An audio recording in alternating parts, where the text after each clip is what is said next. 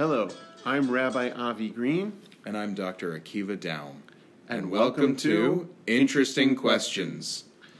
I'm a rabbi with ordination from Yeshiva University and a doctorate in education. I have a medical degree with specialization in general and addiction psychiatry. In this podcast, we will seek to take different questions that come up in the Torah and evaluate them from a psychological standpoint as well as a religious standpoint. Please note that in many of these situations, we will be looking at things that may be viewed as controversial. It is specifically to bring about questions that many people have had and bring in to light different levels of evaluation and it'll get people to think about things in a different way. All right, here we are at Parshat Bechukotai. And Akiva, we've talked before about boundaries that God and human beings set for each other.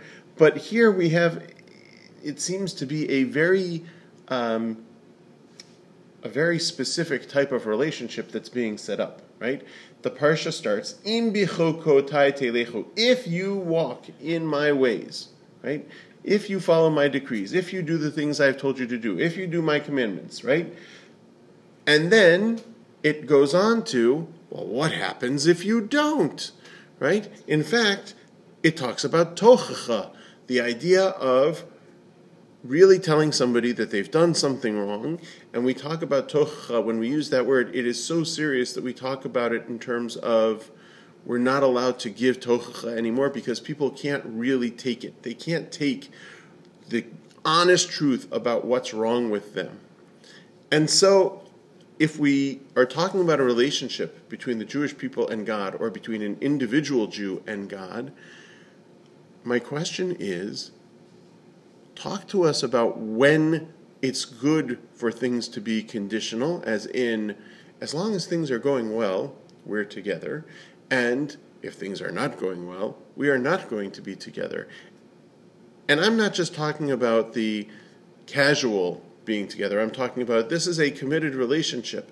We are committed to being together, but there still need to be some hard and fast rules, some lines in the sand where we say we will not go past that. Talk to us about how this relationship with God might parallel one between human beings.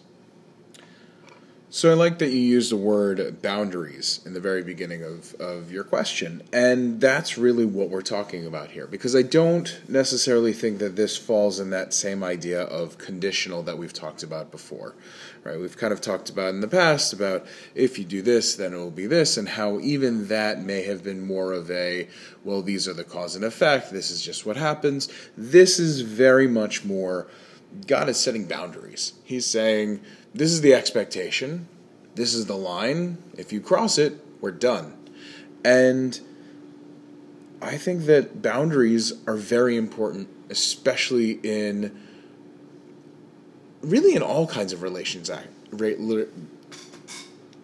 relationships because they really set the stage for expectations, what is reasonable, what is not, and I don't think it's just intimate relationships that require boundaries. I have plenty of boundaries that are set up with the relationships that I have with my patients, as Avi, I'm sure that you have with your students. And it's important. And they're all different. They all have different meanings, right? So, uh, people who are in a committed, intimate relationship where husband and wife, what have you, sure, those have different levels of what's at stake. So the boundaries may be very different. And interestingly enough, the boundaries may actually be somewhat less fluid for a relationship such as that because of the value and the gravity of the relationship. So, for example, a, a husband and wife may say, You can't see other people if you do, that's it. We're done. And I would encourage that that for many is a very healthy boundary to set.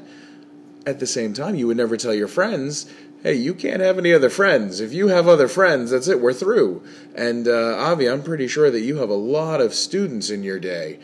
And uh, pretty sure you're not in a committed student to teacher relationship with any one of them. In fact, that sounds silly. Doesn't sound silly at all to say, I'm not seeing anyone other, other than my wife. And so it's almost counterintuitive. But those hard and fast boundaries that we set are important. And I think with what we're seeing in Parsha Bechukotai, we're really hearing that, again, if we're going in a level of chronological order, then it kind of makes sense because a lot of the laws that were given, we notice that they're given, and then we have stories about how they are kind of, well, taken flippantly, broken, bent, at best. And God says, "Okay, look, I'm going to I'm going to have a severe reaction. Don't keep pushing me." And in fact, right right after we have the Egel, we have uh, God saying, "I will wipe these people out," and Moshe saying, "No, don't do that. Come on, it's it's calm down," and it doesn't happen. But we see that it keeps getting pushed, and the boundaries keep getting pushed. And in fact, in the very last week's parsha, we have where someone blasphemes, and there's a severe consequence for that. And so I think this is kind of that natural progression of God really setting those very clear and hard boundaries.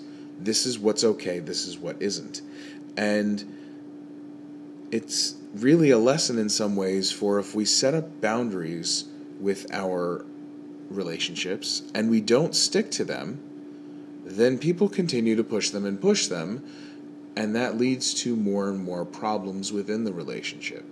So, whereas it may be very difficult to keep those boundaries, Right? Some of the boundaries that we may set are almost impossible to keep.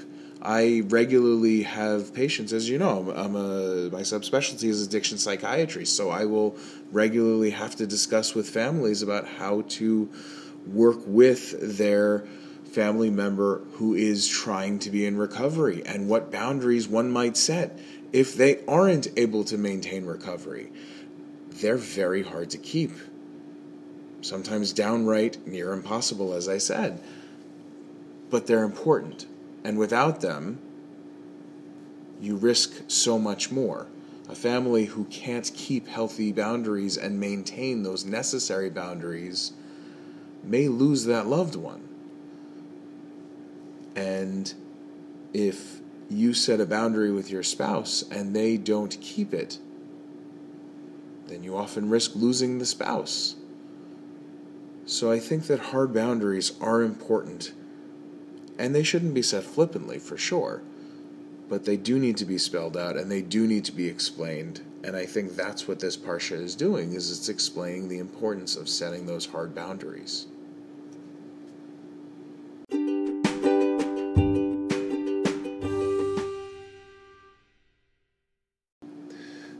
So, Avi, after we just talk about kind of the importance of setting boundaries and what will break a relationship, we kind of then transfer into this discussion about um, the valuation of a human being and how you can donate to the temple the value of a person.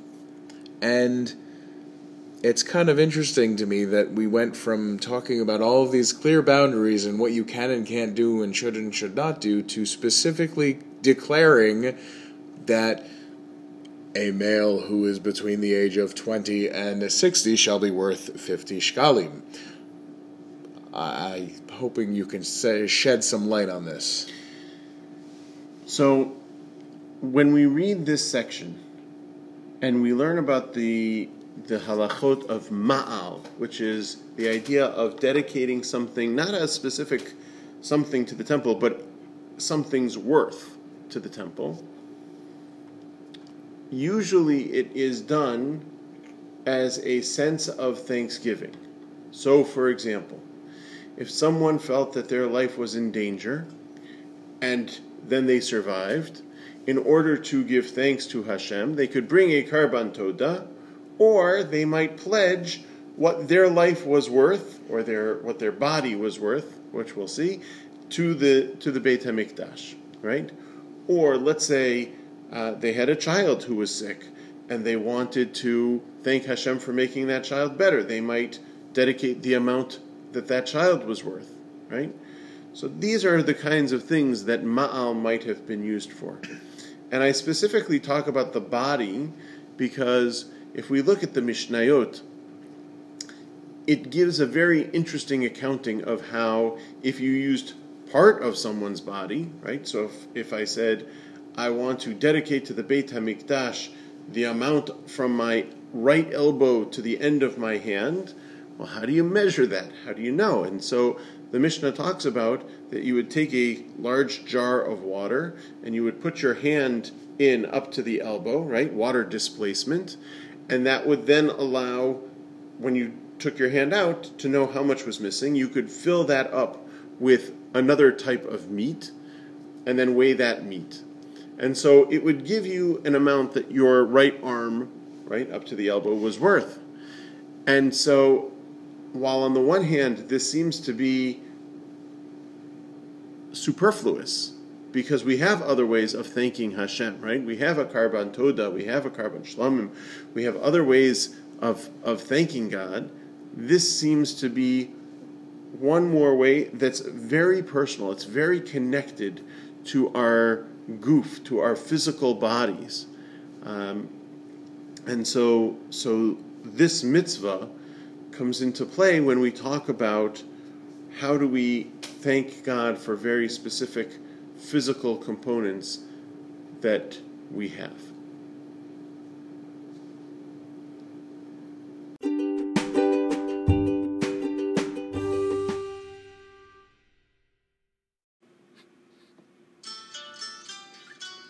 Thank you for listening.